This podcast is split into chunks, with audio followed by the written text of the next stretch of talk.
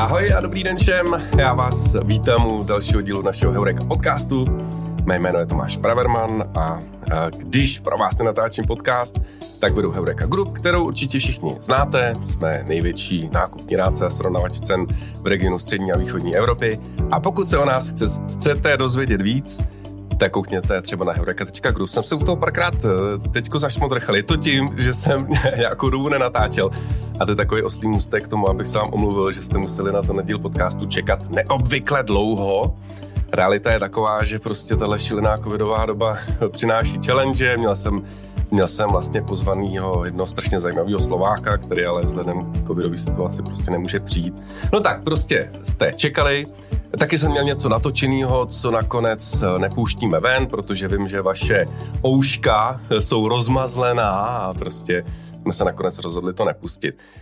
Ale uh, já doufám, že dnešní díl vám to vynahradí, protože tady mám fantastického hosta, který, ne, který není nikdo jiný než Michal Šmída. Michale, já tě u nás moc vítám a díky, že jsi dorazil.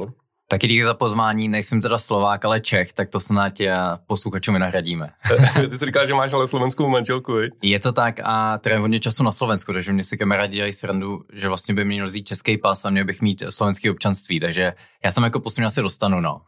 a hovoríš dobře po slovensky? A... Absolutně ne. Vůbec, Absolutně ne. vůbec. je to špatný. a manželka doma mluví česky nebo slovensky? Mluví česky líp než já, no. je to ostuda. Ale já jsem teda uh, zapomněl říct, že jsi uh, zakladatel uh, startupu startupu Twisto, eh, který jste vlastně exitovali před nějakou dobu, hodně se o tom psalo, za krásný 2,5 miliardy korun. Uh, chtěl jsem ti na začátek říct, že mě štveš. Já vím. Já vím. Proto jsem ti donesl kafe a to sladký. Protože předevčírem vyšel podcast eh, s tebou v Čekranči Eh, který teda byl skvělý, musím říct. Ale já jsem chtěl teda posluchačům říct, že kdož jste, že já jsem vlastně zvědavý, jaký je overlap mezi posluchačstvem jakoby našeho podcastu a Czech To uvidíme. To uvidím na statistikách, přesně. Ale chtěl jsem eh, říct všem, kdo, kdo ten podcast slyšeli, tak eh, aby se nebáli toho, tohle podcastu, protože se z Michala budu snažit dostat víc informací různých.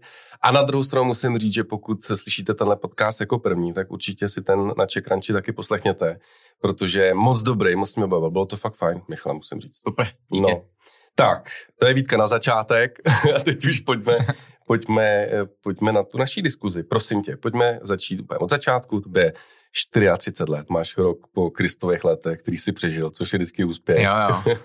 a eh, jak jsem říkal, vlastně eh, prodal si Twisto za 2,5 eh, miliardy, což, eh, což je super úspěch. Tím, tím moc gratuluju. Pojďme ale možná opět na začátek jako do té tvý rodiny, protože o tobě je známý, že máš vlastně úspěšného taťku z, vlastně z toho finančního prostředí. Tak jak vlastně ty to jako definovalo a jak vlastně byly ty tvoje první kroky studoval si zahraničí a tak, pojď to jenom ve zrychle, v rychlosti říct. Jo, jo. Tak vlastně asi ta největší pro mě cesta byla to, že jsme se odstěhovali z Čech. Eh, první do Ameriky, pak do Ruska a, a pak na výšku vlastně do Londýna. Takže pro mě vlastně jakoby díky tátovi jsem se dostal mimo tu naší českou louži a dostal vlastně možnost studovat zahraničí, možnost se vlastně adoptovat v novém prostředí, poznal vlastně lidi napříč kulturama, a to vlastně v těch mých 13 letech, kdy jsme se odstěhovali, tak to bylo jako velký učení, vlastně velký diskomfort taky, který si myslím, že pak je pomohl v tom podnikání. Takže vlastně ta největší jakoby, dopad toho mýho, jakoby tý rodiny bylo cestování. A pro mě, jste jako rodina teda následovali tátu, který tam měl nějaký pracovní Tam prostě nebylo na výběr, jo. Okay. Prostě táta jde mi taky, jo. ne, vůbec ne. Ale vlastně to, že vlastně táta má blízko k financím, tak e, asi to úplně nebylo tak, že bych šel jakoby v jeho šlépějích, vlastně univerzitu jsem studoval finance s ekonomií, takže uh, asi možná nějaká ta cesta jako byla předurčená těm financím, začal jsem vlastně pracovat i v bance, ale vlastně nebylo to tak, že jsem si řekl, hele, chci být jako táta, uh, ale vlastně ta naše trajektorie je velmi podobná. On vlastně v podobném věku taky prodal podobnou firmu Twistu, ale v 90. letech. Tehdy to byl multiservice prodaný GE, která vlastně dnešní moneta. A, takže jsme vlastně tu trajektorii měli podobnou, ale nebylo by to tak, že, si, že bych si řekl, hele, chci být jako táta nebo lepší. A, takže tu ambici jsem tam jako neměl. Je tam nějaká a, rivalita nebo mezi váma nebo ne? Hele, jako klíčová věc, můj táta má přes dva metry, jo. Takže i kdybych, vlastně, i kdybych byl pracovně úspěšnější, tak si vždycky budu muset dělat nahoru, jo. A, rivalita asi ne, myslím, že to máme nastavený v té rodině poměrně jako čistě a jasně, rodina, business eh, poměrně jasně oddělený a, a nikdy to nebylo tak, hele, musíš být nějak úspěšný, aby jsme tě vzali jako, uh, jako do rodiny. Uh, mám ještě dva sourozence, takže prostě máme tam nějaký jako rovnopráví uh, a rivalita tam úplně jako není. A co dělají sourozenci? Uh, Segra žije v Kanadě, to je právnička. A brácha dělá management consulting, má vlastně tady jakou menší firmu v Čechách.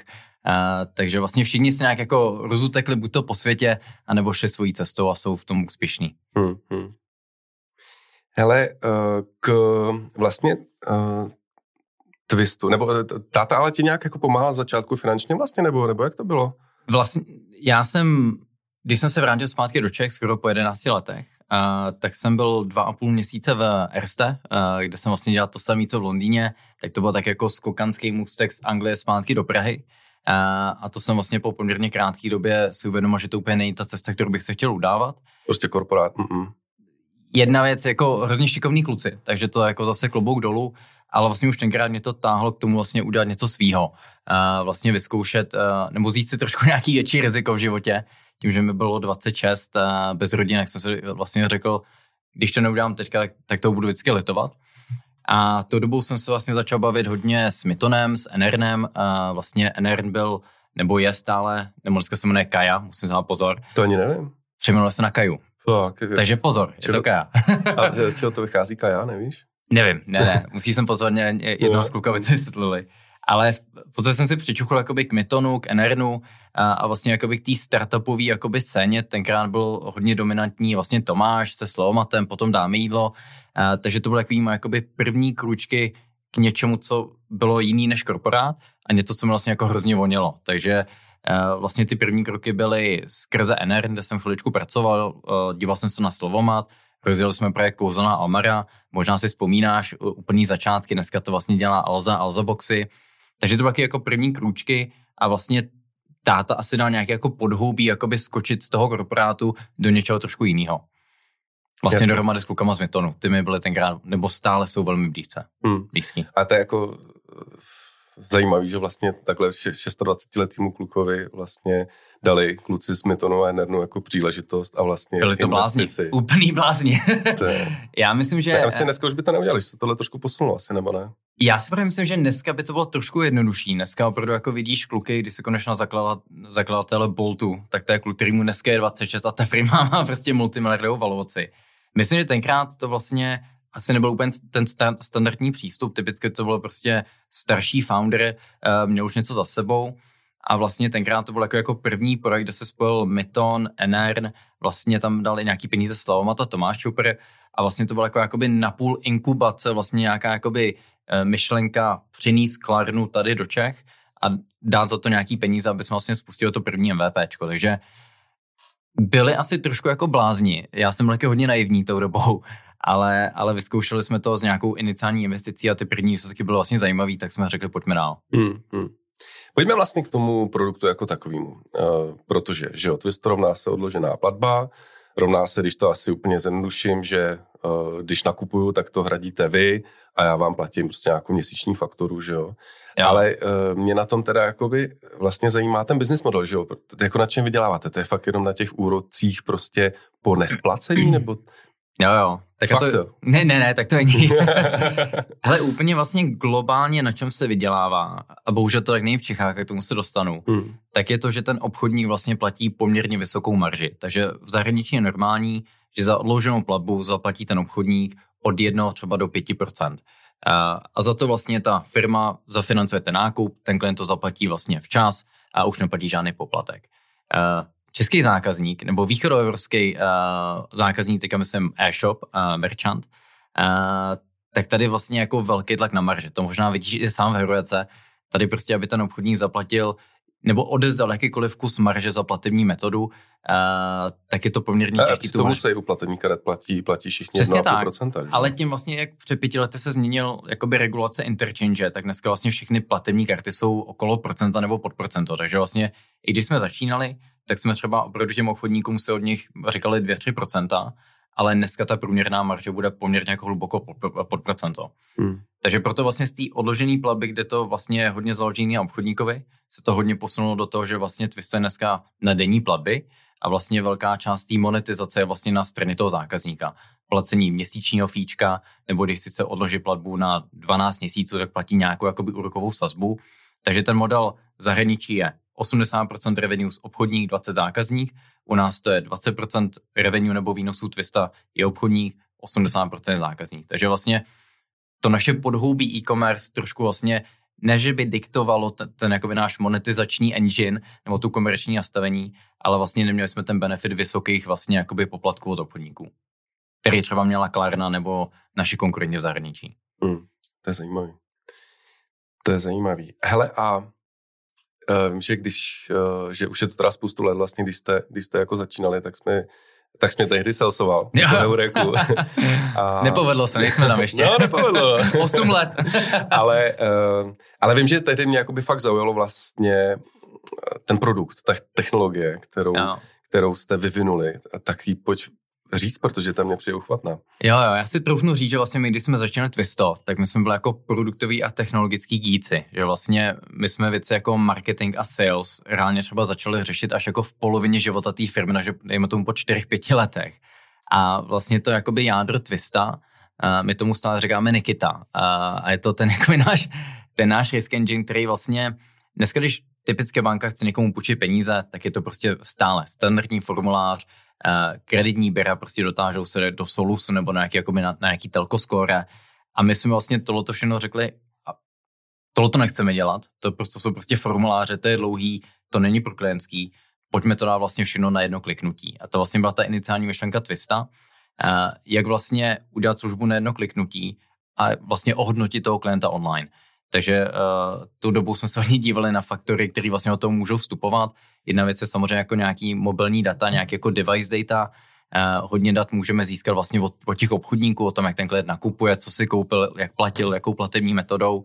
Takže jsme vlastně vyvinuli model, který pracuje na bázi nějakých 500 až 700 faktorů, který dokážou během pár milisekund říct, hele, je to máš vlastně v pohodě, dáme mu ten odložený nákup nebo ne a nebo je tam něco, co se nám nelíbí a radši mu dáme buď to nižší částku, nebo ten nákup zamítneme. Takže vlastně posledních 8 let jsme vyvíjeli technologii, která začala opravdu na bázi nějakých základních parametrů a dneska tam fakt jako běhá jako neuro, neuronová síť, která vyhodnocuje ty klienty real-timeově na bázi jakoby stovek parametrů. Takže to je vlastně jádro technologie, který jsme vyvinuli, který vyvíjíme dál a trofnu se říct, že to je takový, takový jako naše zlatý vejce v rámci té firmy. Vím, že tehdy před těma x lety si mluvili, jestli se dobře pamatuju, o desítkách jakoby hintů, jo, takže, jo. takže na tom furt jakoby děláte a furt nacházíte další a další hinty, které vám pomůžou toho uživatele oskorovat? Je to tak, ale taky musím jako říct pravdu, že už máme i ty kreditní běra, hmm. protože samozřejmě máme i produkty, které, kde už se jedná o vyšší částky nebo další dobu, kde vlastně půjčujeme ty eh, peníze tomu klientovi nebo odkládáme ty platby. Takže už je dneska jsou tam vlastně ty naše jako Nikita faktory a inputy, kterých jsou stovky, ale vedle toho máme zapojený už i dneska ty Credibera.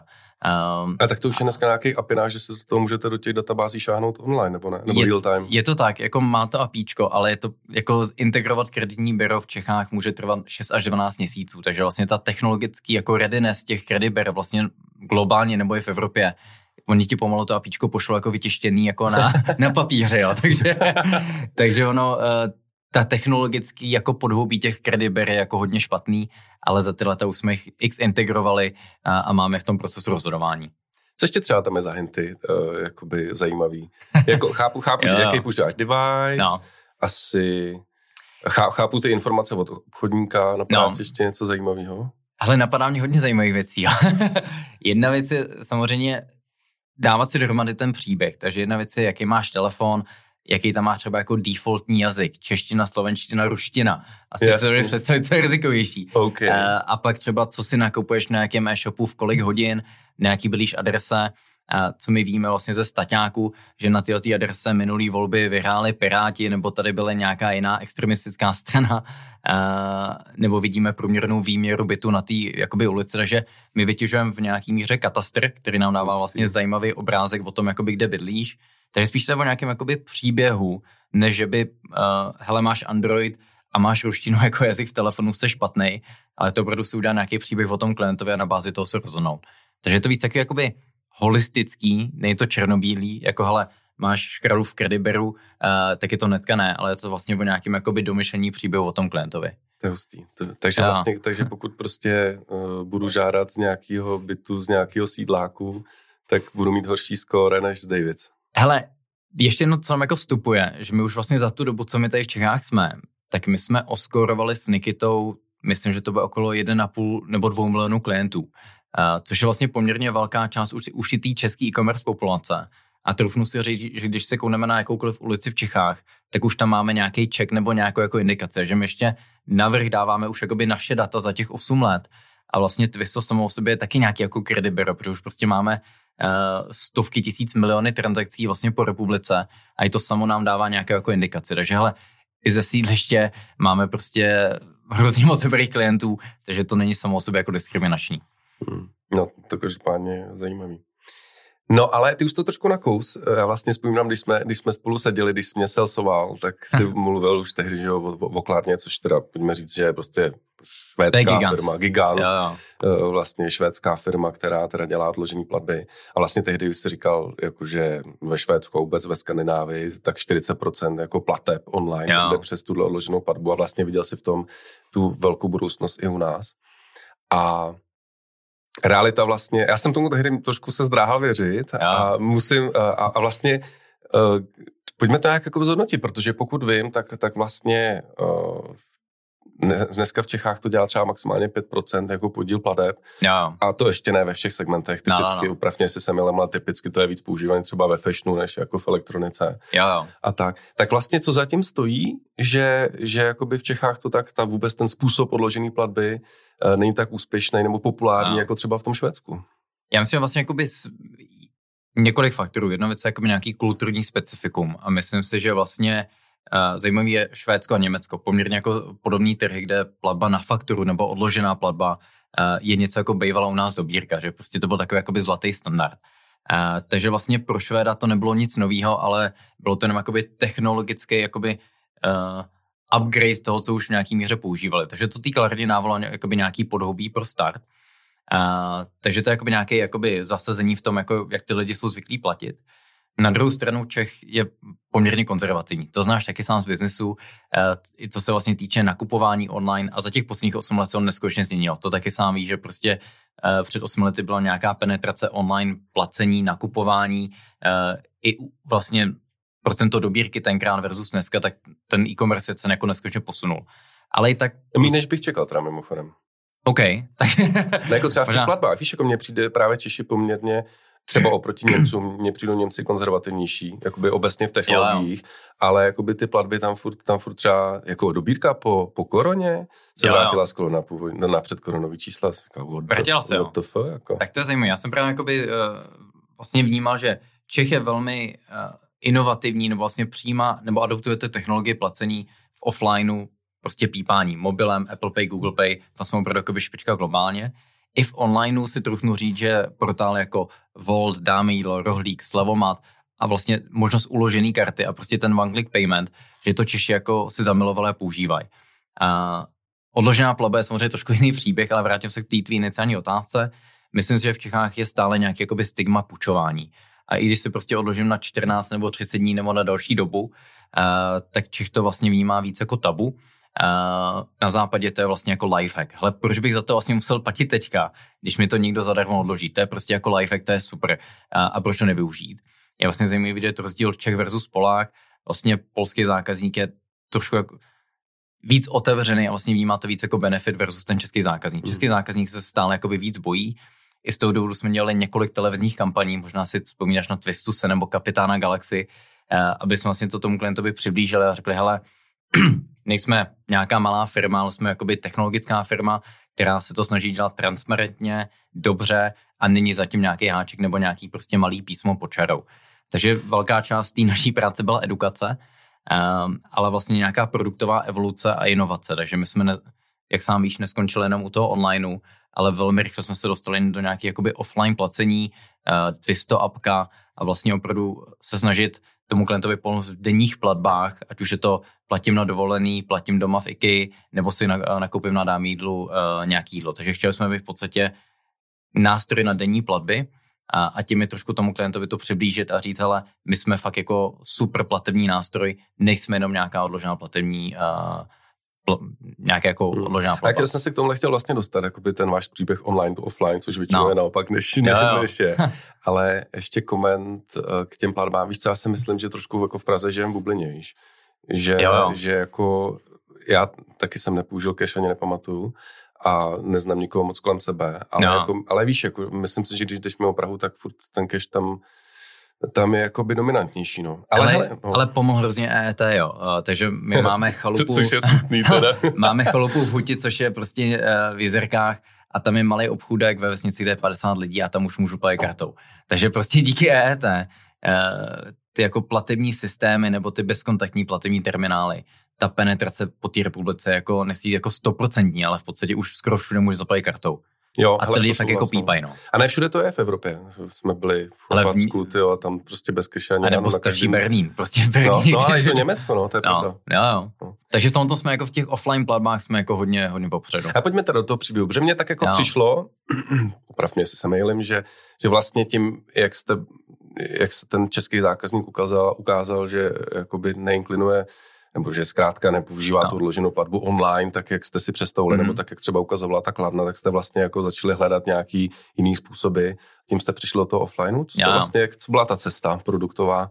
Hele, my jsme vlastně, možná jako by dva faktory. Dneska vlastně ten podíl e-commerce v celkovém tom retailovém jakoby spendu, a ono se jako hodně změnilo, ale myslím si, že stále 80 až 90 plateb se prostě stane v kamenných prodejnách. Uh, takže vlastně, aby Twisto bylo pro klienta relevantní a nebylo jenom nástroj, který použiju dvakrát, třikrát, když nakoupím prostě online, uh, tak my jsme o to offline vlastně museli jít. Uh, aby opravdu jsme se tomu klientovi dostali do peněženky, uh, jako platební karta, jako platební nástroj a vlastně, aby jsme vytvořili nějakou relevantnost. Dneska vlastně klient, když má Twisto, má Twisto účet, tak udělá měsíčně 15 pladeb, což je třeba jako dvoj a tří násobně víc, než co dělá u bank. A pro nás dneska vlastně 80% jakoby objemu nebo GMVčka se vlastně jakoby děje v těch kamenných prodejnách a 20% je přibližně online. Trošku ten COVID to posunul, takže online byl třeba 30%, offline 70%, ale ten on, vlastně offline nám otevřel úplně jinou jakoby frekvenci interakce s tím klientem uh, a ty objemy potom vlastně jako razantně vyskočily po tom, co jsme skočili do offlineu. A já si myslím, že jakoby to řešení, kde hezky kombinuješ ty online platby na jedno kliknutí s tím offlinem, v rámci jedné apky, tak to je vlastně nějaký prostředí, který ten klient vlastně jako vyhledává a může s tím nějak jako efektivně interagovat. Hmm. Takže vy jste vlastně udělali jakože uh, kartu, uh, díky který prostě já si tuhle kartu používám, ale mám tam mám, mám prostě mít tu odloženou platbu a tu kartu si můžu dát do Revolut nebo prostě do NFT, nebo jak se tomu říká. Jo, do Apple Pay, Google Pay. Jo. Je to v podstatě hele, když to zjednoduším, tak je to jako, jako kreditní karta nový generace. Ono vlastně stále je to na principu toho, že prostě s Twistem platím celý měsíc, na konci měsíce ti pošleme, ahoj Tomáši, tady máš svůj účet za Twisto platby a, a rozhodni se, jak to budeš zaplatit. Zaplatíš to na konci měsíce, odloží si to, a nebo třeba, si koupíš nový telefon a řekneš si, hele, to chci zaplatit během 6 měsíců, tak vlastně v apce si ho na dvě kliknutí odložíš o, o 6 měsíců. Mm. Což třeba typicky u banky by bylo, hele, musím někam na pobočku, schválit si nějaký úvěr, nějaký papírování. Takže my jsme vlastně celou touto interakci dali do apky a vlastně na jedno kliknutí buď to zaplatíš, nebo si to odložíš uh, a vlastně jako máš výrazně větší kontrolu nad financema, než ještě mm. peníze máš, nebo ty své útraty a platby uh, u banky. Jasně. A pojďme ještě možná k tomu vlastně risk managementu. Uh, mm. kolik, uh, kolik máte defaultů, kolik lidí jo. teda vám nezaplatí a jak vlastně řešíte třeba ty, ty, ty pohledávky, ty, ty nevymožené pohledávky? Tak já mu, budu mluvit o Čechách, protože o Polsku radši nebudu mluvit. ne, to pak taky musíš, to ještě zajímavější. já myslím, že za ty léta vlastně v Čechách se nám podařilo dostat tu rizikovost, tu rizikovost těch klientů, nebo vlastně tu míru těch defaultů na úrovni bank. A, takže opravdu to jsou jakoby malý jednotky procent. A v Polsku to jsou násobky. A, takže a tam ještě hrozně zajímavý, že Čech zaplatí vlastně většinou včas, a, a do vlastně do toho našeho collection procesu, což je v podstatě 30 dní po splatnosti, my s tím klientem stále pracujeme, voláme e-maily, SMSky, tak spadne poměrně malý procento lidí. V Polsku to je sport. Tam prostě, tam prostě padne klidně 15-20% klientů spadne pos, jako do posplatnosti a my prostě musíme upomínat, domluvit se s nima a vlastně to jako připomínat. Takže co se týče rizikovosti, Čechy, Polsko diametrálně rozdílný, uh, velký rozdíl uh, a vlastně ten český zákazník je vlastně velmi dobrý v tomhle tom. A i počas covidu, nebo vlastně i díky covidu nám se podařilo mít vlastně nejnižší jako míru rizikovosti v tom portfoliu, což je něco, čeho jsme se samozřejmě báli, protože na, na začátku covidu nikdo neviděl, co bude vlastně s ekonomikou, uh, nezaměstnanost, placení a musím jako zaklepat, že to jako zafungovalo velmi dobře. Hmm. A kolik procent teda hm, lidí přejde do toho, do, kolik procent lidí uh, nezaplatí ve splatnosti hmm. a kolik procent lidí vy teda pak odepíšete a co s těma pohledávkama děláte? Jo. My jsme vlastně historicky pohledávky, co jsme nevymohli, tak nám stále ležely nebo leží na knize. V Polsku jsme část těch pohledávek prodali, ale to byly pohledávky třeba jako 200 nebo 300 dní po splatnosti, kde vlastně jsme se už mi snažili jako těch 200-300 dní jako nějak domluvit nebo skontaktovat. A, a potom jsme vlastně přidali ty pohledávky dál jako s velkým diskontem, nebo vlastně jsme ztratili poměrně hodně peněz. Kolik, za kolik se taková pohledávka prodá? Třeba za 15-20%, hmm. takže pokud někdo dluží stovku, tak dostaneš 15-20 hmm. korun, takže poměrně malá částka. Uh, takže co se týče možná těch čísel v Čechách, možná včas nám nezaplatí, opravdu jsou to jako jednotky procent hmm. uh, každý měsíc, uh, ale pak nějakých třeba nízká desítka uh, procent klientů si tu splatnost odloží, takže řekne, hele, vlastně dneska nezaplatím tu stovku, ale zaplatím třeba 50 a tu další 50 zaplatím za měsíc, nebo si nějakou částku odložím. Hmm. Ale je to čistě na tom klientovi, může to dát v apce na jedno kliknutí a je to vlastně čistě, nebo vlastně plně v jeho dikci a v jeho kontrole. A vám to vlastně nevadí, protože to je váš jeden z vašich revenue streamů, ten úrok. Přesně tak. Takže nám to, jakoby ten biznis není postavený na penále nebo nějakých jako poplacích jakoby z prodlení, je to postavený na tom, že ten klient zaplatí měsíční fíčko, takže nějaký jako ala subscription, ala Spotify nebo Netflix a pak, že ten klient si řekne, hele, já se vlastně chci odložit na nějakou další dobu. Jasně. A vlastně ve financích není jiný model vydělávání. Prostě je to úrok, ať už to je hypotéka, půjčka na auto nebo nějaký jako úvěr, tak prostě úrok je jediná možnost, jak můžeš dneska ve financích vydělat, kromě krypta nebo tradingu, kde si prostě dáš nějaký jako vysoký poplatek. Mm. Jinak prostě jinak nevyděláš. Hele, a ještě mi řekni v rámci mm, té akceptace, kolik procent lidí odmítnete, neboli u kolika procent vaše Nikita no. řekne jako no. ne, ne, bacha? Záleží jakoby hrozně na částkách a tom produktu. Vlastně při té odložené plavbě online v Čechách si myslím, že schválíme asi nějakých 85% klientů, což je vlastně diametrálně vyšší než to, co dneska vlastně schvalují banky.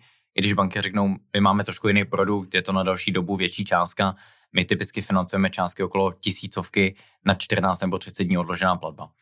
Eh, u toho vlastně jakoby twistu účtu, kde dáváme větší limity, je tam je ta platební karta, tak tam ta míra schválení je okolo 50-60%. Uh, takže zase, když to z, benchmark, z benchmarku nebo porovnám s bankama, tak je to násobně vyšší jakoby míra schválení. Mm.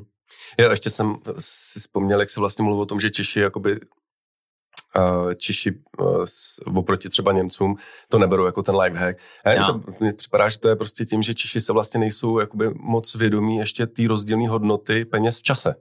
Jo, prostě jo. koruna dnes má jinou hodnotu než koruna za měsíc, že to ještě ta finanční jako no. edukace u nás jako není furt dostatečná. No. A tady je hrozně zajímavý příklad uh, třeba Turecka, kde ta reálná inflace je třeba 20%. No, jasně.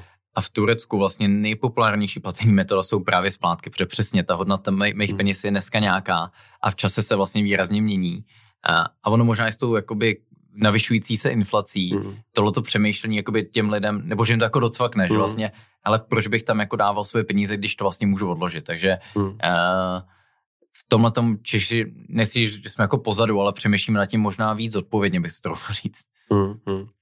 Jo, jo, a plus ta finanční eduka, eh, edukace se jako zlepšuje, no, takže jo. věřím v lepší zítřky. Hele, eh, ty jsi to nakousnul, to Polsko, to mě zajímá. To musí, za A teda, proč vy jste vlastně do Polska šli, eh, jo. jaký jste zvažovali trhy, jaký bylo očekávání, jaká je realita?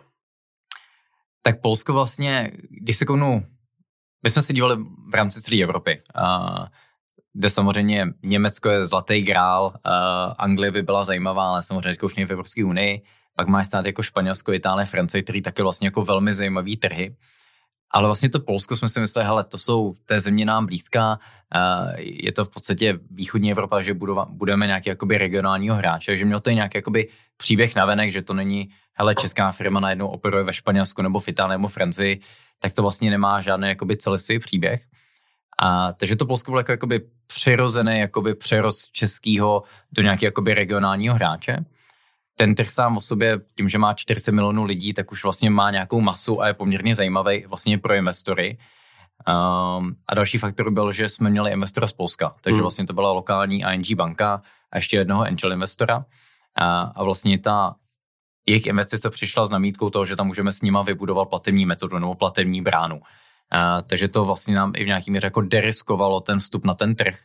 Uh, a oni ty... taky mají spousta klientů, kterým to mohli nabídnout, ne? Přesně tak, to řekli, že udělali, ale neudělali. neudělali uh, ne, ne, ne, no, protože prostě banka se jako do toho nerozoupala. No. Ne, ne. A pak si uvědomili, že vlastně by si kanibalizovali svoji klientskou bázi, takže uh, to byly zajímavé příběhy. A to ale... jste měl ve smlouvě? Jakože... Bylo tam uh, něco jako best efforts basis, okay. takže, takže best efforts úplně nebylo. commitment. Přesně tak, no. Uh, takže vlastně to podhoubí se nám zdalo, že je poměrně jako správný a říkám, jakoby příběhově to dávalo smysl a on to stále dává smysl.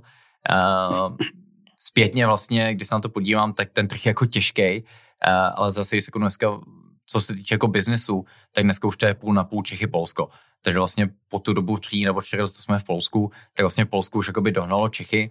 Uh, a vlastně co se týče i toho našeho třeba startu té platební karty, tak tam jsme měsíčně akvírovali třeba 20-30 tisíc nových klientů, což bylo třeba jako několik násobně vyšší, než to, to jsme měli tady v Čechách. Takže ten potenciál toho trhu nebo ten apetit zkoušet ty nové finanční služby byl velký, nebo je stále velký. A vlastně, se konal třeba na Revolut, tak Polsko i Rumunsko byly pro Revolut třeba globálně jako top 5 trhů uh, vedle Anglie, Ameriky a dalších. Takže vlastně to Polsko je zajímavý trh i v rámci jako celé Evropy.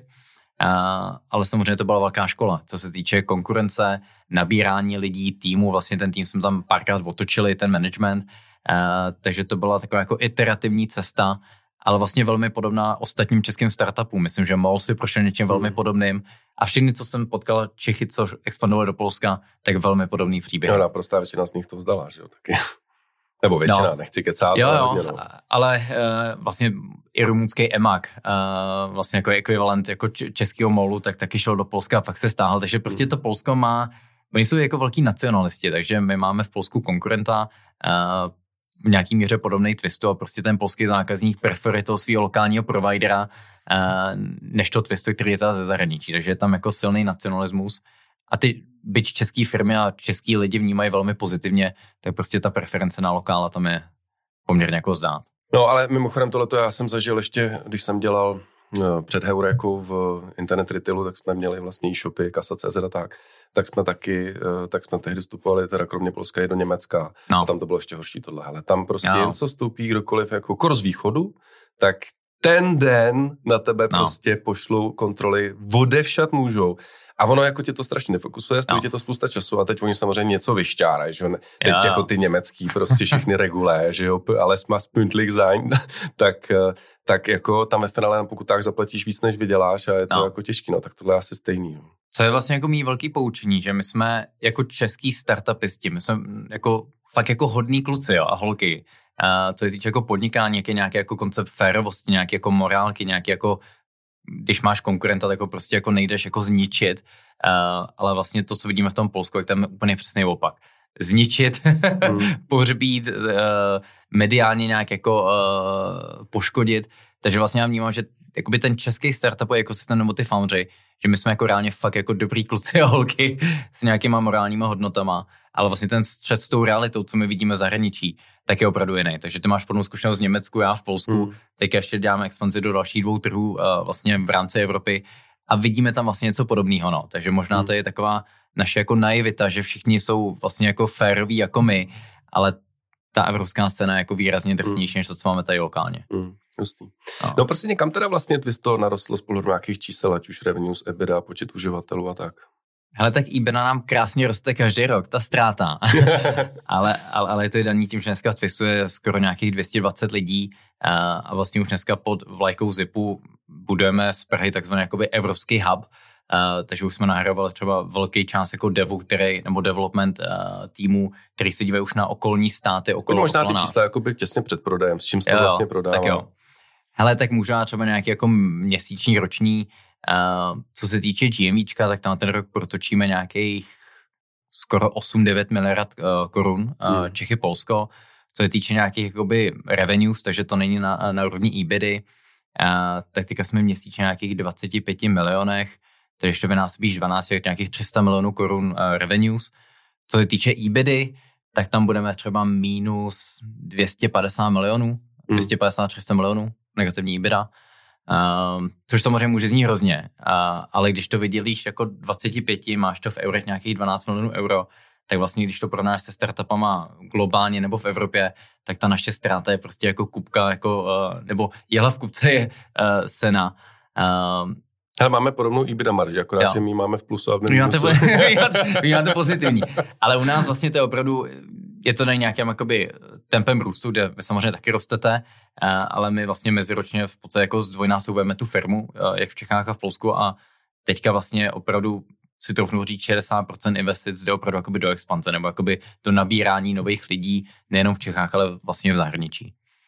Ne, tak uh, jako k tomu se dostane vůbec krizování, jako no. ten, ten svět jako startupů, kor, kor v tom uh, fintechu, tak jako takové je, prostě to je, to je jasný a velký respekt tomu, že vlastně, a k tomu se no. dostaneme, že si no. dokázal jakoby 8 let rejzovat neuvěřitelný peníze a takže jako to, nechci, aby to znělo ode mě, že, že si ne. Ne, ne. To je Ale jako... to vůbec ne, ale on, on je jakoby bohužel nějaká jakoby realita toho našeho segmentu, kde opravdu hmm. v tom, co my děláme, pokud to nějaký jakoby tradiční jakoby finanční jakoby segment, jako opravdu klasický půjčky, ale Cofidis, uh, Onej nebo Provident, což my samozřejmě nejsme, tak to jsou jakoby firmy, které mají vysokou marži a vysokou IBIDu. Uh, my to stavíme na poměrně drahé technologie s poměrně jako velmi talentovanýma lidma, kteří jsou poměrně drahý, to sám víš.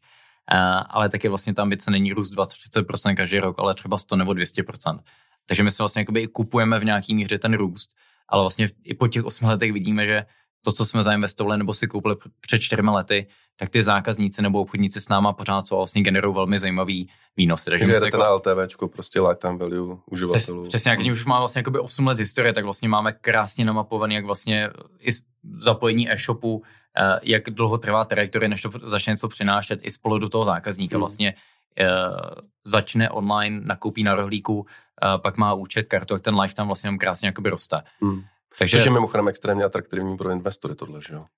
Je to tak. Uh, pak je to samozřejmě otázka, jakoby je ta báze nebo ta audience dostatečně velká. A samozřejmě, co jsme se mi naučili za ty léta, že Čechy, Polsko nebo nějaký jako regionální hráč, to má jako poměrně těžký rizovat peníze. Že kdyby jsme byli v Německu nebo v tom Francii, Itálii, Španělsku, tak by to bylo trošku jakoby ne kulturně blíž, ale ty trhy jsou tak velký, že by to bylo trošku zajímavější. Takže bylo to vždycky boj, ty peníze realizovat. Hele, a když teda odlítneš od uh, nákladu na marketing na vlastně akvizici uživatelů, no. tak ta profitabilita je tam jakoby uh, Ale kdybych se koukl vlastně, uh, kdyby se koukl čistě na český biznis, jakoby výnosy a přidal k tomu nějaký počet lidí, který to musí servisovat, tak vlastně český biznis by dneska byl profitabilní. Uh, dneska vlastně, když se kouknu jakoby na ty výnosy, minus náklady na kapitál, uh, na default, takže lidi tam nezaplatí, i výnosy za marketing, tak vlastně ten český biznis vlastně je profitabilní. Takže my opravdu si dokážeme pokrýt nejenom ty transakční náklady, marketingový, ale i z části vlastně ty operační náklady. Hmm, to je Takže Teďka a Německo tam je to, Polsko tam je to horší. Polsko tam je to trošku horší, tam je hmm. dneska tým vlastně 50 lidí. Velká věc, co se nám stalo vlastně ten rok, tak jsme zapojili Payu a tím jsme se dostali do nějakých 20 tisíc e-shopů. Vlastně jakoby v podstatě přes noc jsme byli v 20 tisíc e-shopech, což samo o sobě znamenalo nějaký třeba jakoby 100% růst jako meziměsíčně, co se týče objemů. Uh, a vlastně tam i část těch nákladů jsou nějaký jakoby riskový náklad, takže v tom Polsku i po těch třech, čtyřech letech se stále učíme, jak jako správně manažovat to riziko na úrovni toho klienta mm. nebo toho portfolia. Mm. Good. Hele, zajímavý. Pojďme, ještě než přejdeme k tomu fundraizování. Jo. Což je zajímavý téma.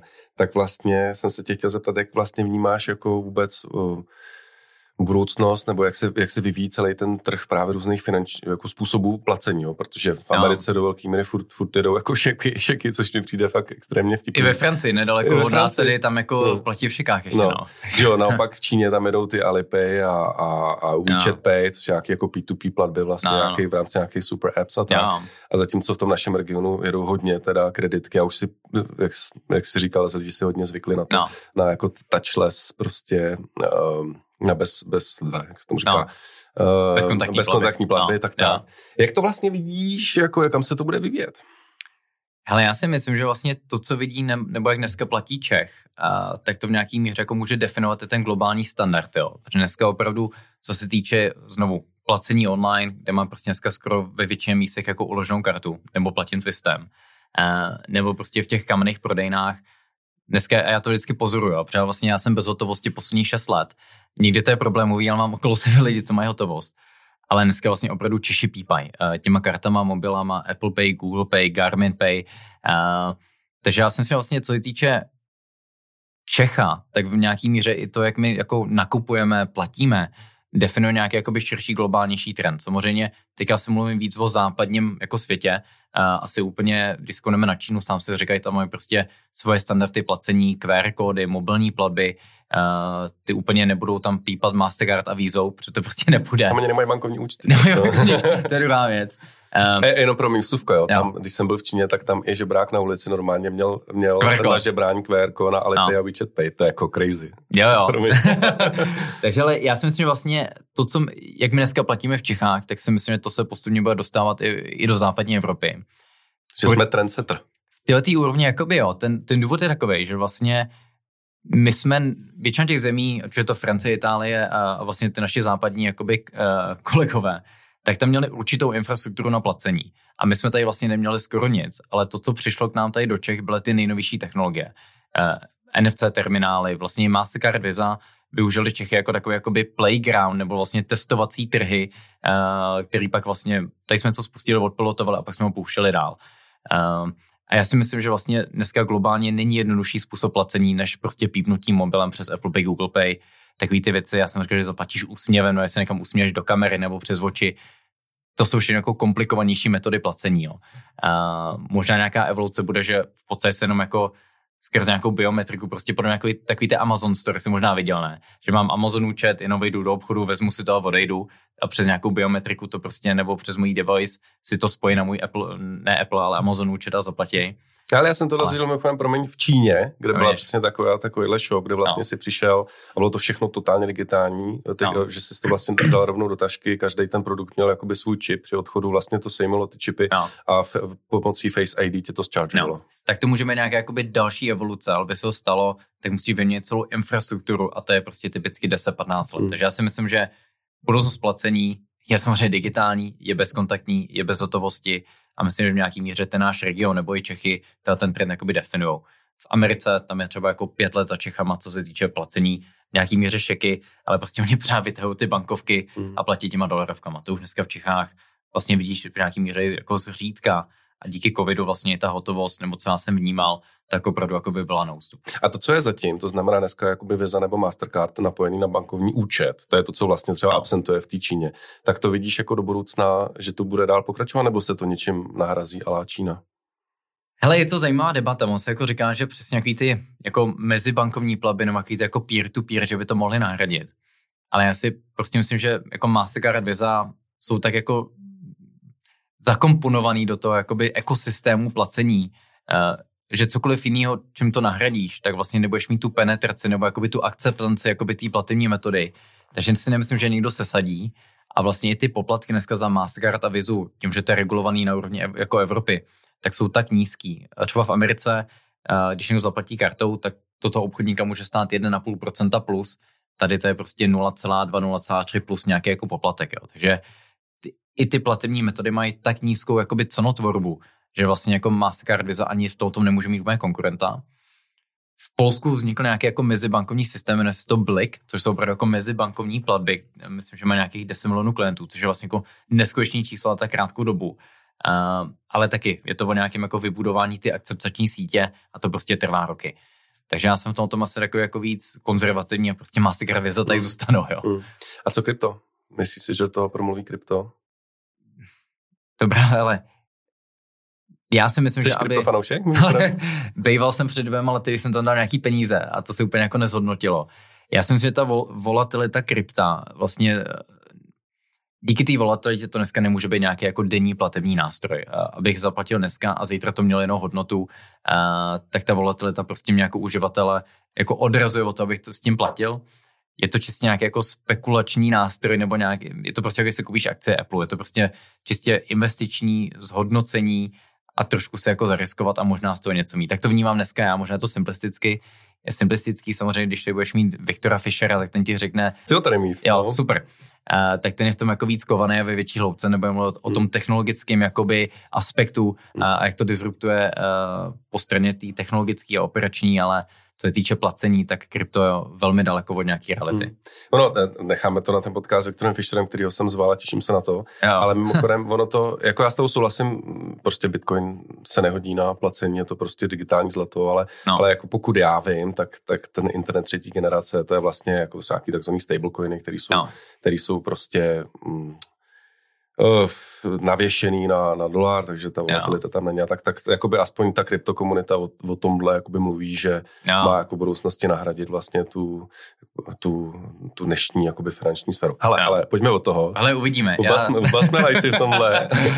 Zezi, zezi já, já, hodlu, já hodlu Bitcoin, jo. jo, jo takže všechno, co pro to dělám. jo, jo. Hele, good. Mm, pojďme na ten fundraising. Jo. Já jsem už si zrychlil, Maria, zase mě marketáci hmm. vytahají za uši, že to bude dlouhý. Prosím tě, ty, seš, ty jsi v rámci těch osmi let uh, narejzoval snad nějakých 20 investorů. Je to tak. Jsi známý v té startupové komunitě tím, že teda seš fakt dobrý, fakt dobrý no. uh, raiser, fundraiser. Uh, což je hrozně zajímavé. Vlastně mě zajímá na tom, jako, co je tam klíčový, kromě angličtiny samozřejmě. Jo. Zajímá mě taky, jako, jak to dáváš, protože to muselo za těma 20 investorama muselo být, zatím musí být jakoby stovky, možná tisíce no. pitchů, že jo. No, no, no. Tak uh, trošku o tomhle povědět vlastně. Jo, jo. Ale je, je pravda, že, že se to jako stalo takovým mým jako hobby, jo. A v nějaký míře, jo. A já vlastně obecně nejsem úplně jako dobrý operátor firmy, takže já jsem měl jako velký štěstí, že vlastně ve firmě jsem byl obklopený, nebo stále jsem lidma, který reálně tu firmu, ať už to pohledu produktu, salesu, IT, risku, financí, uh, tak byl vlastně schopný jako operačně vlastně jako ranovat uh, Twisto. A díky tomu já jsem se mohl posunout víc do té pozice nebo jakoby uh, vysekat si takovou jako svoji doménu z pohledu fundraisingu. A ten vlastně Twisto každý rok potřeboval nějaký jakoby kvantum peněz, ať už to bylo z pohledu financování portfolia, takže jakoby dluhu, tak vlastně jakoby toho operačního kapitálu té equity. Takže vlastně poslední dva, tři roky bych řekl, že většina mého času právě byla práce s investorama nebo fundraising. A, a těch 20 investorů my jsme to jako nabrali skrze těch 8 let. Jo. Je to vlastně kombinace uh, klasických VCček, jakoby fondů ze zahraničí, tady lokálních, uh, několik angel investorů, který jsem vlastně potkal skrze ty léta a stali se v nějaký míře i mýma mentorama uh, v, to, v tom našem příběhu. A pak tam máme vlastně takový jakoby klasičtější banky a jednu pojišťovnu, což samozřejmě jsou jako dvě diametrálně odlišné investorské skupiny. Uh, Angel, který tam dá pár desítek uh, tisíc euro versus pojišťovna pár milionů, tak to byly vždycky zajímavé dynamiky. Ale pro, mě, pro nás to vždycky byla cesta, jak se dostat buď to do nějaký jakoby kapitálového, jakoby uh, získat nějaký kapitál na další rozvoj, na další růst, na další expanzi, třeba případně to Polsko. Uh, ale byl to jako boj. Každý investiční kolo, který my jsme udělali, uh, tak byly v nějaký míře větřený. Ten důvod byl, že stále jsme byli regionální hráč, Čechy, Polsko, takže velkou část těch pitchů jsme vlastně museli prodávat region, že to vlastně jakoby je zajímavý region, zajímavá audience klientů, je to vlastně jakoby dostatečně velký trh, aby jsme tady vybudovali, vybudovali velkou firmu. A těch vlastně VCček, který investují do regionálních hráčů, je poměrně málo. Uh, VC, které investují do německých, anglických, globálních startupů, je opravdu kvantum, ale těch jako specializovaných, ale jsme ready zainvestovat do regionu a vzít nějakou jako pozici je poměrně málo. Takže velká část toho pitche bylo, hele, ten region je zajímavý. Fakt jako střední a východní Evropa, uh, tam byste mě dá peníze a opravdu to bude pecka, takže to byla jedna věc. Druhá byla hodně o té technologi- technologii, co jsme my, my vlastně vybudovali za těch posledních 8 let. A už to byla Nikita nebo i samotný ten produkt, vlastně to propojení online, offline v té platební apce, to bylo poměrně unikátní. Takže vlastně ten jako Jenom neťukej do toho stolu, jo. Dobrý, kvůli tomu. Takže vlastně jakoby ta technologicky produktová stránka, to bylo taky něco, co, co se jim líbilo. A třetí strana byla vlastně ten samotný tým. A vlastně opravdu, opravdu za těch 8 let jsme poskládali tým nejenom jakoby expertů, ale opravdu jakoby lídrů v těch platebních, jakoby eh, v tom platebním odvětví. A to vlastně ty investoři, když nás porovnávali s těma ostatníma startupama, si říkali, hele, vlastně to jsou fakt jako chytrý lidi uh, a pokud jakoby to nějaká skupina může vymyslet v tom regionu, tak to je vlastně ten tým, který je, který je v Twistu. Takže hmm. to byl hodně o přesvědčování, uh, hodně, hodně ne. My jsme vlastně za tu dobu potkali třeba 300-400 investorů. Uh, samozřejmě nějaká část se nám nikdy neozvala zpátky a prostě řekli, hele ne, neotrhuj mě. S poměrně s velkou částí jsme se jako volali, pičovali, prodávali, ať už na nějaký konferenci nebo, uh, nebo skrze Zoom, Zoom cally. To, to byla jako dlouhá cesta. No. Takže ten success rate mohl být někde na, na úrovni 5% třeba? Třeba něco takového, no. Hmm. Jo, jo. Uh, takže my jsme vlastně každý kolo bylo, uh, nechci říct jako vyřený, ale opravdu to jako chtělo nějakou jakoby píly a nějakou edukaci. Vlastně dneska se to trošku změnilo. Máš tady product board, máš tady rohlík, máš tady UiPath, máš tady vlastně úspěšný prodej molu. Tak to jsou vlastně všechno jako malý střípky nebo uh, věci, které dávají region na mapu investorům mm. a vlastně říkají, hele, i tady se dá jako budovat unikorny. Uh, a vlastně firmy, které mají jako valuaci, která i, i vlastně v rámci nějakého jako evropského měřítka může být pro to investora zajímavá. Takže mm. tak jsme fundraizovali peníze před osmi lety, bude diametrálně jiný, když dneska vlastně někdo začne fundraizovat. Uh, tak myslím, že, že to má jako jednodušší, ale už to podhubí je tady výrazně silnější, nebo třeba když to porovnám před těma dvěma lety. Jasně. A jsi zmínil, že máš, že vlastně v tom portfoliu 20 investorů jsou jakoby od, od seed investorů a nějaký FFF možná jo, ze začátku a no. až, až po banky, pojišťovny. Když to srovnáš, jak se, jako když to srovnáš, jak se s nima, jako s kým se ti třeba dělá líp hůř, Uh, no, jo. a jaký jsou ty rozdíly hlavní třeba? Hele, já jsem měl jako jednu hrozně velkou výhodu, že oni nás vlastně nechali poměrně na pokoji, jo. Takže my jsme, kromě nějakých jako měsíčních kolů nebo board meetingů, to bylo spíš, že my jsme šli za nima a řekli, hele, co si myslíš o tomhle, uh, můžeš nás tady propojit. Takže musím vlastně i jim poděkovat, že nám dali jako neskutečnou volnost. Uh, takže jsme neměli žádný jako kontrolující výsíčko nebo investor, který by řekl, hele, uh, dělej to takhle, tady to nemůže dělat. Byl tam poměrně silný koncensus.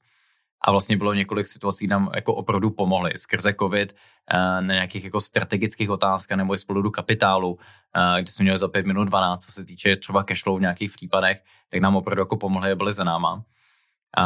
Ale když to jako na konkrétní příklad nebo případ, tak asi ty jako angel investorové mě byly v nějaký míře jako bližší, protože to byly individuální osoby, kteří sami byli třeba podnikatelé, nebo na úrovni nějakých výsíček, prostě lidi, kteří sami budovali nějaké firmy.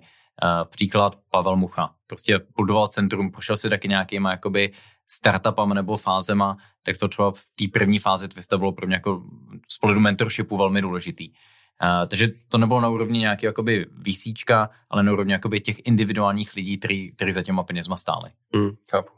A bavilo tě to? Je to, je to něco, kde se snažil v rámci to, to myslím, to fundraizování? Ale v nějaký míře vlastně jako jo. A když jsem nefundraizoval, tak mi vlastně bylo smutno celkem. ale, ale mě, mě bavilo lítat na konference, s nimi se bavit, potkávat, protože on to je vlastně každá investice nějaké jako budování vztahu. Nám se nestalo to, že bychom někoho potkali a on nám jako druhý den hnedka poslal peníze a řekl, hele, jdeme do toho. Ale bylo to opravdu nějakým jakoby osobní vazbě s tím jako člověkem za tím fondem a nějaký poznávání a vlastně mě ta práce s lidmi neskutečně bavila, ale vlastně i oni si jako měli zajímavé zkušenosti, které s náma sdíleli z jiných portfolio firm. Část z nich prostě byly ostřílení sami, jako prodávali firmy nebo fundrizovali nebo prodali firmy. Takže pro mě vlastně z pohledu mentorshipu to bylo jakoby hmm. zajímavý, zajímavá evoluce. Hmm. Hele a z pohledu ty si říkal, že, že moc, že vám nechávali dost volnost. Jak vlastně jsi to řešil z pohledu smluv? Byl jsi takový to, jako že tady je smlouva take it or leave, anebo to bylo individuální vyjednávání v každém odstavci jo. v té smlouvě? Tak to týče, týče smluv, tak tam to bylo komplikovanější. Takže tam jsme, tam jsme úplnou volnost neměli, a, ale možná to bylo přesně tím, že východní Evropa, tak prostě ty smlouvy musely být jako velmi robustní.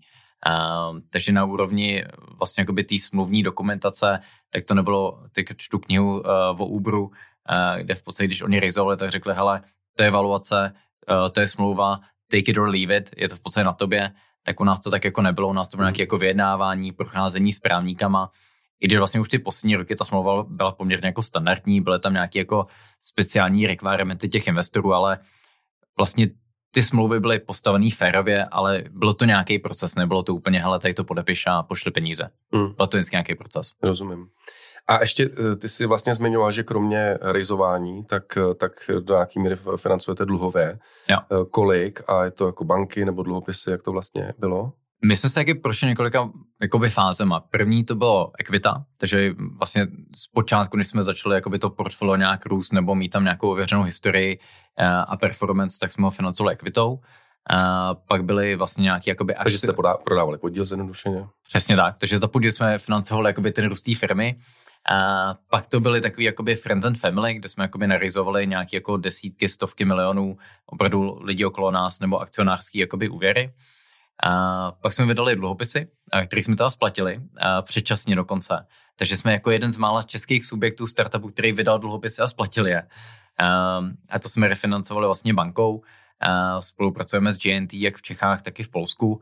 A dneska Máme. jste to refinancovali? Protože byly výhodnější podmínky? nebo? Uh, výhodnější podmínky a uh, vlastně větší facilita, uh, takže dneska máme od GNT, myslím, že to bude dohromady přes miliardu, miliardu a půl, takže vlastně s nima spolupracujeme, to je posledních 12 měsíců a vlastně pracujeme s nima dál, jak dál rozvíjet vlastně to portfolio a tu naší spolupráci. Takže vlastně taková jako klasická trajektorie. Friends and Family, Equita a vlastně to bankovní financování, ale to bankovní financování přišlo poměrně pozdě. A je to není tím, že české banky obecně skeptický a vnímali nebo dívali se na to tak, že financují svou konkurenci. A tím, že GNT nemá vlastně retailový portfolio, tak to pro ně bylo výrazně jednodušší to vyhodnotit a vlastně hmm. financovat. Jasně, chápu. Good. Zajímavý. A kolik vlastně procentí zbylo po všech těch, po, po celém, po, po tom ředění v, těch, v rámci těch kol? Nebyla to majorita, takže majoritu eh, nemám, je to po 10%. Hmm. Hmm. OK, tak máme 55 minut, ale ještě mám před sebou dva bloky. Máme před sebou dva bloky. No. Ale ten poslední asi vypustíme každé. Pojďme k tomu, k tomu prodeji. Zip, no. australská společnost, kupuje 100% za hmm. 2,5 miliardy v českých. Kdo to je Zip? Zip je, co je zajímavé, tak Zip začal ten samý rok a měsíc, co my. Takže Pak. v červnu 2013. Nekeci. A sice to vybudovali do firmy, která má valuaci 2,5 miliardy, ale euro. A, takže vlastně v něčem hrozně podobný ale je to takový jako australský twisto. Co se týče produktů, velmi podobná evoluce z onlineu do aplikace, do offlineu, takže vlastně velmi podobná trajektorie. Ještě před covidem vlastně byli v Austrálii a na Novém Zélandu. Vlastně za posledních 18 měsíců koupili po světě pět firm. V Americe, v Africe, eh, v nedálném východě a vlastně teďka je Twisto. Takže vlastně byli dlouho taky poměrně lokální nebo regionální hráč. A, teďka vlastně jsou globálně top 4 v odložených platbách. Před náma je Klarna a Afterpay, což jsou vlastně Klarna s valuací budou dělat IPO asi za 100 miliard dolarů, takže prostě úplně ustřelený. A pak tam máš Affirm, který si koupil firma Square asi za 29 miliard. A pak jsme tam my se Zipem. Tady jsme jakoby silná trojka a atakujeme dvojku a jedničku, co se týče naší pozice. Takže vlastně Zip v nějaký míře velmi podobný produktově, podobná jakoby trajektory toho biznesu i toho vlastně, jak začali lokálně a teďka jsou jakoby globální biznes. A vlastně ten founder nebo ty lidi vlastně okolo, okolo Zipu jsou v nějaký jako míře podobný nám. Takže prostě, je to prostě podobný a, a, a Larry je podobně vysoký jako já, takže prostě jsme si dokonce i podobný, jo, fyzicky. takže on je trošku starší o čtyři roky, ale jako reálně, když nás postojíš vedle sebe, tak jsme si poměrně podobný, jo. Takže, um, takže prostě Zip je australský twisto, s ambicí budou vlastně globální decentralizovanou firmu. Oni si uvědomili, že nemůžou vytvořit globální firmu ze Sydney, ale vlastně na každém kontinentě chtějí mít founder, chtějí mít tým, který vlastně chápe ten lokální kontext a vlastně expanduje okolo sebe. Takže to vlastně Twisto se stalo součástí tohoto globálního příběhu. Hmm. Uh, zajímavý. Hele, a prosím tě, když jste prodávali Twisto, tak to bylo jakože kompetitivní proces, jako je, že skladno a tak, nebo jak to vlastně probíhalo? Hele, my jsme s Klárnou vlastně ty debaty vedli už několik let a mně se zdálo, že každý rok se vynořil jako ponorka, zjistili, jak se máme, vytáhli z nás data a pak se znovu zanořili dolů. A, a pak jsme se bavili ještě jakoby s více subjektama v tom našem odvětví. U nás vlastně jakoby byla asi jakoby dvě cesty. Jít dál jakoby tou cestou výsíček a vlastně jakoby dál fundraizovat, uh, tak jak jsme to dělali těch posledních 8 let. A nebo se vlastně spojit s globálním hráčem a vlastně zkusit si zahrát nejenom tu regionální hru, ale dostat se do nějakého jakoby globálního povědomí a, a vlastně pracovat s těma největšíma obchodníkama, ale Amazon, eBay, Uber, Airbnb, tak to jako lokální hráč by se nám nepovedlo, ale právě se spojením se Zipem nám to otevřelo dveře. A vlastně my jsme se začali bavit skrze COVID a vlastně i já jsem si skrze COVID uvědomil, že ta VC cesta je vlastně jako hezká a možná i valuačně může být v nějaký míře zajímavější v nějakém dlouhodobějším horizontu, ale je výrazně riskantnější. A vlastně po, po osmi letech jsem viděl, že ty VCčka v době covidu prostě periodu 4 až 6 měsíců absolutně neinvestovali. Prostě čekali, uh, nikdo nevěděl, co se bude dít březen až prostě léto minulý rok, si možná vzpomínáš taky, prostě nikdo nevěděl. A i to mě vedlo vlastně k tomu, že aby Twist to bylo dlouhodobě úspěšný a nesí jako stabilní, ale aby mě jako se deriskovalo, tak se spojit s někým, kdo je velký, kdo je kotovaný na burze, tak to je vlastně jako správná cesta pro nás, aby jsme se dál rozvíjeli nejen, nejenom jako firma, ale jako tým. Takže to bylo jako, jako nesí jako racionální, byl tam samozřejmě jakoby silný jako emoční pouto s tím týmem, který tam byl. Protože opravdu jsme se jakoby padli do voka jako management tým. Že to bylo opravdu jakoby z pohledu DNA, když to porovnám s těma ostatními. A oni vás oslovili? Oni vás oslovili aktivně? Nebo Ale nás propojil jeden fond z Hongkongu, takže hmm. vlastně, a to bylo zajímavý, ten člověk, který nás propojil, teďka pracuje v ZIPu. A, takže my jsme se jako oba dva potkali teďka v ZIPu a, s tím investorem. A, takže jsme byli propojení a vlastně jsme se začali bavit v březnu minulý rok a od té doby to vlastně začalo nějakou iniciální investicí do, do Twista, investovali prvně 10 milionů euro a, a vlastně potom, jak uh, investovali, tak uh, jsme si řekli, pojďme do toho, pojďme se spojit. Mm, mm. Nebo spojit je silný slovo, pojďte se nás koupit. je možná jako přesnější. Uh, Vím, že si na Cranchy říkal, že se bude rebrandovat Visto na Zip, což dává logiku, že jo? jo. Ale vlastně teď si to zmiňoval jako do nějaký míry, že to chce Zip uchovat jako decentralizovaný a že vlastně nadále budete rozvíjet ten produkt tady, tu vaší Nikitu a tak. Což mě přijde upřímně řečeno trošku divný. Proč, proč to nebudete switchovat na jeden produkt? Není to, nedává to smysl? Ale ta výhoda naše je, že opravdu my za těch 8 let. A jenom teď pro mě, teď no. nemyslím třeba na produkt jako Zipu, ale třeba na, na, na Nikitu. Jenom jakoby proč jo, jo. se neintegrují jako produkty jo, jo. v rámci Zipu. Hele, my jsme za těch 8 let fakt jako vytvořili jako brutální platformu, co se týče jako produktů, tak je to možná i vlastně, když to pro nám globálně jeden jakoby z nejhlubších produktů, co se týče těch jako feature, co tomu klientovi nabízíme. Uh, takže to je jako jeden bod. Druhý bod, že ta naše technologie je poměrně škálovatelná do zahraničí, že co se týče jako Evropy nebo spuštění, dám příklad pro nás, spustit třeba Španělsko, uh, trvá dva, tři měsíce příprav, což je vlastně jako hrozně rychlý i, i v tom jako technologickém světě. Uh, a už dneska vlastně Twisto má nějakých 80-90 vývojářů, kteří sedí prostě tady v našem regionu. Uh, takže je to už nějaká jako síla lidí, té technologie. A ta technologie si trochu říct, že je trošku lepší než to, co mají oni. Uh, protože my jsme opravdu, když to hodně soustředili na růst, na obchodníky, na zákazníky, my jsme možná byli víc zaměření jakoby na tu samostatnou technologii a škálovatelnost té technologie. Takže globálně bude mít Zip dvě technologie, tu svoji, kterou dneska má, a vlastně tu twistí technologii, což je vlastně jako nějaký testament toho, co ten tým vlastně v Twistu vytvořil Takže si musíme jako poklepat na zádech, že vlastně ta česká technologie bude reálně pasportovaná napříč jakoby Evropou a možná v nějakým míře globálně. Mm. A proto to je docela, jakoby to se docela opakuje, jo, že v tom našem regionu jsou šikovní vývojáři a vytvoříme tady skvělé produkty. Jo. A taková ta sales power, naopak, jakoby tu my Češi moc neumíme oproti třeba Amíkům, který prostě keep smiling a salesáci to jsou teda boží, že jo?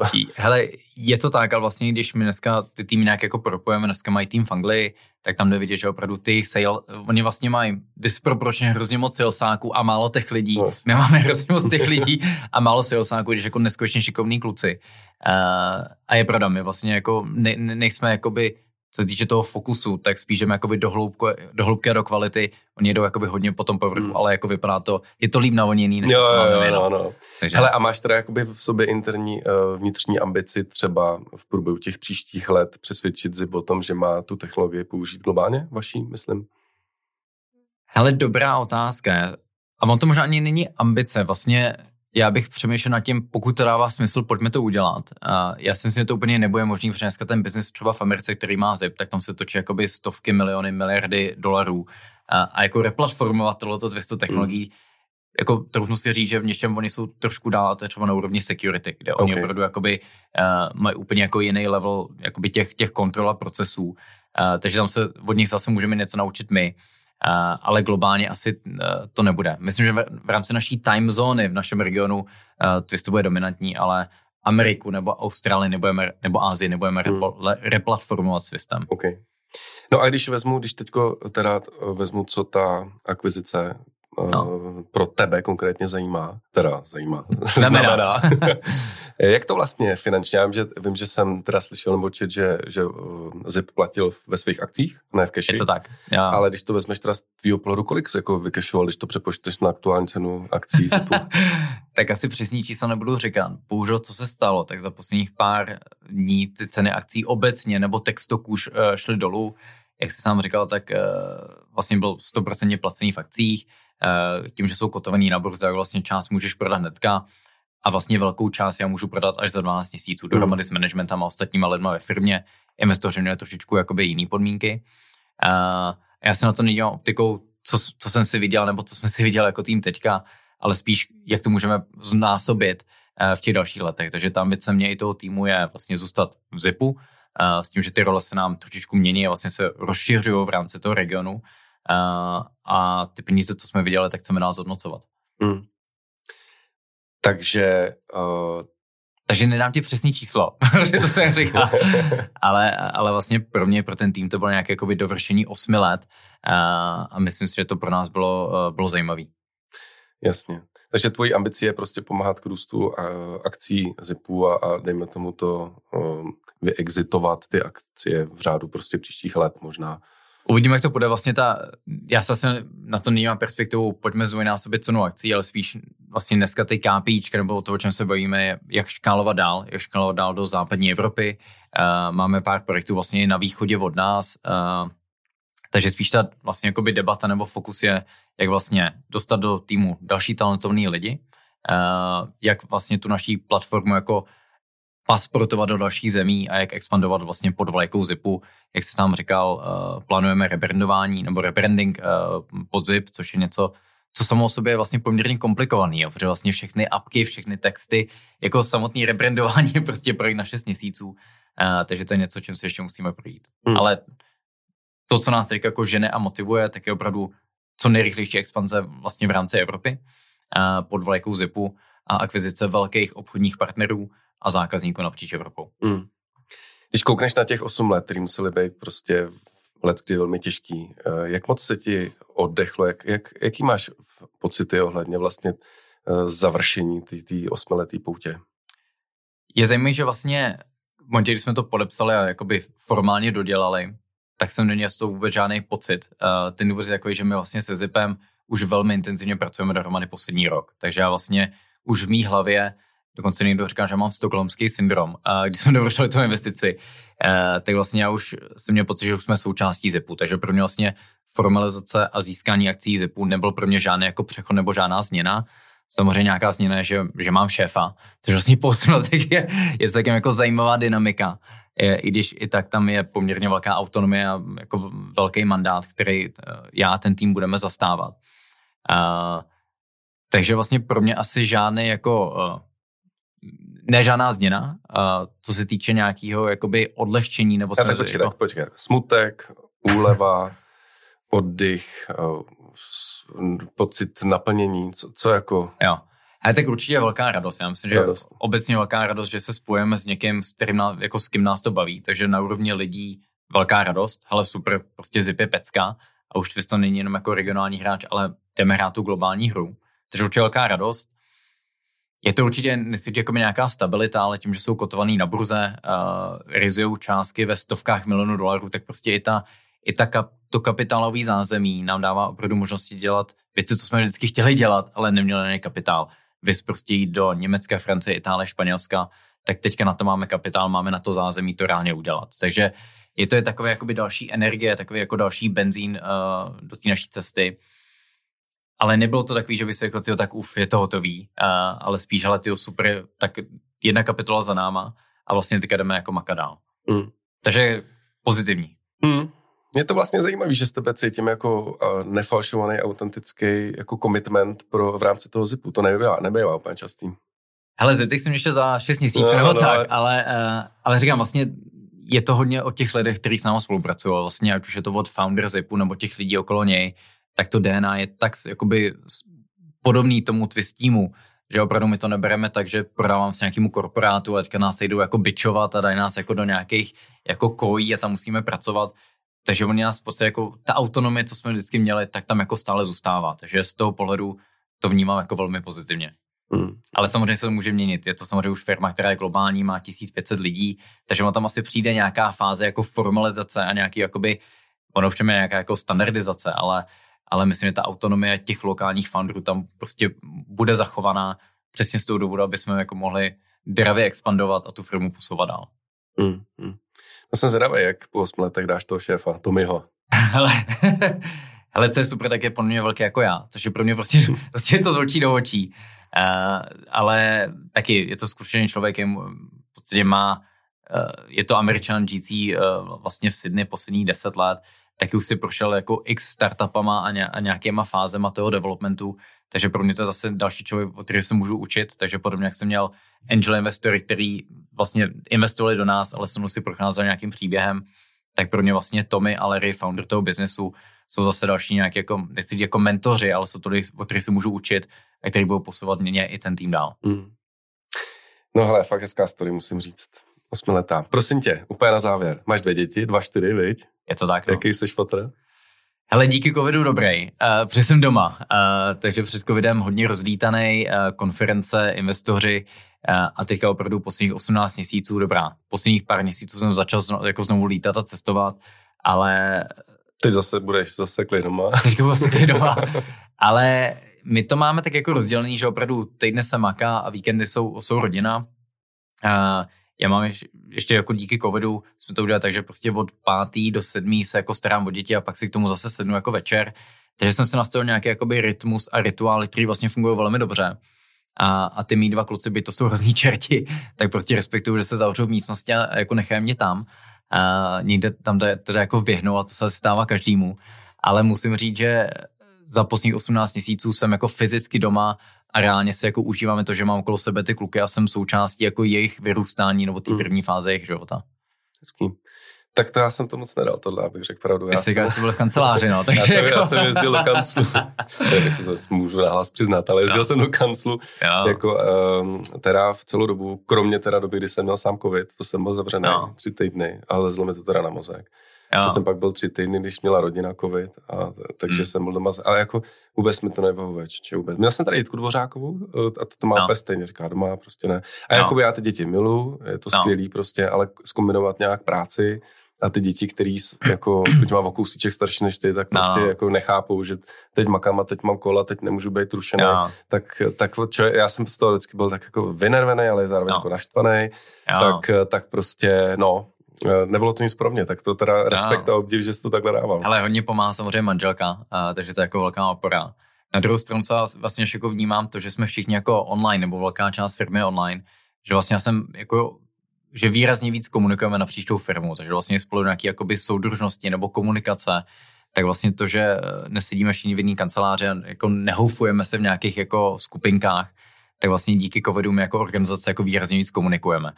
Což nevím, jestli si viděl podobně v Eurace, takový ty jako updaty all hands, který prostě někdy přišlo 20 lidí, ale v onlineu prostě může oslovit fakt jakoby celou firmu. Takže ten vlastně setup z pohledu, myslím, že komunikace nebo moje komunikace, exposure do toho týmu, tak byla vlastně výrazně vyšší, než když jsme prostě fyzicky seděli v kanceláři. Takže pro mě ten, ten jako hybrid nebo nějaký jako forma doma kancelář celkem vyhovuje. I když, jak jsme se bavili, tak hledáme jako kancelář v, Kar- v Karlíně, a já si myslím, že my se prostě jako postupně budeme vracet. Nebude to asi na pět dní v týdnu, bude to prostě tři dny v týdnu, ale to fyzično bude stále důležitý, ale ten jako modus operandi, který jsem měl skrze COVID, tak, tak nám vyhovoval. Hmm. A ta potvrzuju tvoje slova. Nám to taky uh, v les, jako v komunikaci pomohlo. Nám to hlavně pomohlo jakoby v mezinárodní integraci, že? protože my jsme jako no. Čechy, no. Slo, Čechy, Maďarsko, Slovinsko no. a vlastně za poslední tři roky z toho děláme jako mezinárodní firmu A v rámci té mezinárodní integrace ten, ten COVID jako strašně pomohl, strašně to akceleroval, no. protože právě se stal standard jakoby eh, být online nebo hybrid. No. A to vlastně ti ta, jako odbourá tu bariéru, dis, no. tu distanci, eh, tu vzdálenost. No. A vlastně stane se jako velmi přirozený, že když máš škol nějaký téma, tak prostě velmi přirozeně tam pozveš i Maďary a Slovince jo, a vlastně jo. to jako hrozně napojí. Takže jako je, to, je, to, je to jako šílený, ale no. prostě COVID v jako v tomhle jako extrémně pomohl. Teda. Jo, jo, souhlasím. No. Pro nás tak vlastně propojení Čechy, uh, Polsko, těch týmů, tak jako zafungovalo to hezké. No. Hmm. Co další děti chystáte, nebo dva, nebo dva je dost? Ale velká debata, ale třetí dítě už je fakt jako dost. A takže dáme si nějaký jako pohov teďka a uvidíme, no. A ty chceš, nebo manželka chce, nebo jak to máte? Hele, my to máme, jakoby já si tak 50 na 50. Já myslím, že jsme hrozně rádi, že se zbavujeme plenek, kočárku a všech těch, těch, těch věcí. To sám prostě víš, dáš kočáry do auta a už se nezabalíš. No, a, takže z toho pohledu jakoby ty dvě děti nám stačí. Druhá věc, eh, je to fakt jako velký znečišťování až dítě, že to zní hrozně, ale prostě všechny ty plenky eh, a ten jako odpad, co my generujeme z těch dvou dětí, je prostě jako neskutečné. Jak si říkáme, že je nějaká jako naše responsibility učitel té planetě, že prostě jako mít dvě děti, že to vlastně pro nás je to super a třetí dítě už by možná jako bylo moc. Takže hmm. Hele, uvidíme. Teďka jsme ve fázi, užíváme si dva kluky a uvidíme, jak dál. Já jsem chtěl vždycky čtyři děti, až do té chvíle, dokud jsem měl, neměl dvě děti a od té doby chci mít maximálně dvě děti. Vidíš, no. um, ještě než se s tebou rozloučím, jsem chtěl no. našim divákům jako obvykle říct, že jim děkuji za pozornost. Doufám, že se vám náš dnešní díl líbil. Mně se líbil moc, mimochodem, Michal, byl Super. skvělý. Já děkuji. A eh, chtěl jsem vám eh, jako vždy říct, že budu rád, když mi pomůžete dostat uh, Heureka podcast Tomáše Bravermana mezi další lidi, ať už tím, že dáte follow, odebírat nebo všechny ty featurey, nebo tomu řeknete kamarádům, tweetnete o tom, napíšete o tom na LinkedInu a tak dále. Budu samozřejmě rád, když mi dáte zpětnou vazbu, jsem na mailu tomas.braverman.cz, jsem na LinkedInu, na Twitteru a tak dále. A samozřejmě, jako vždy vám chci říct, že eh, pokud se vám náš nějaký díl líbil, tak určitě si poslechněte i ostatní díly. Myslím, že to je nějaký 27. nebo něco hmm. takového. Všechny stojí za to. Eh, myslím si, obsahové všechny jsou skvělý. Audio kvalita někdy pokulhává, za to se omlouvám a snažím se v tom zlepšovat. Ale takže tak, takže díky. No a Michale, tobě díky moc, že jsi dorazil, bylo to skvělý. Přeju ti, máš díky za pozvání. Přeju ti prostě, ať se ti v zipu lípí, lí, ne, ne lípí, ale líbí. A, na dalších 8 let. Na dalších 8 let a, a někdy příště jo. na viděnou zase. Super, díky moc. Ahoj. Ahoj.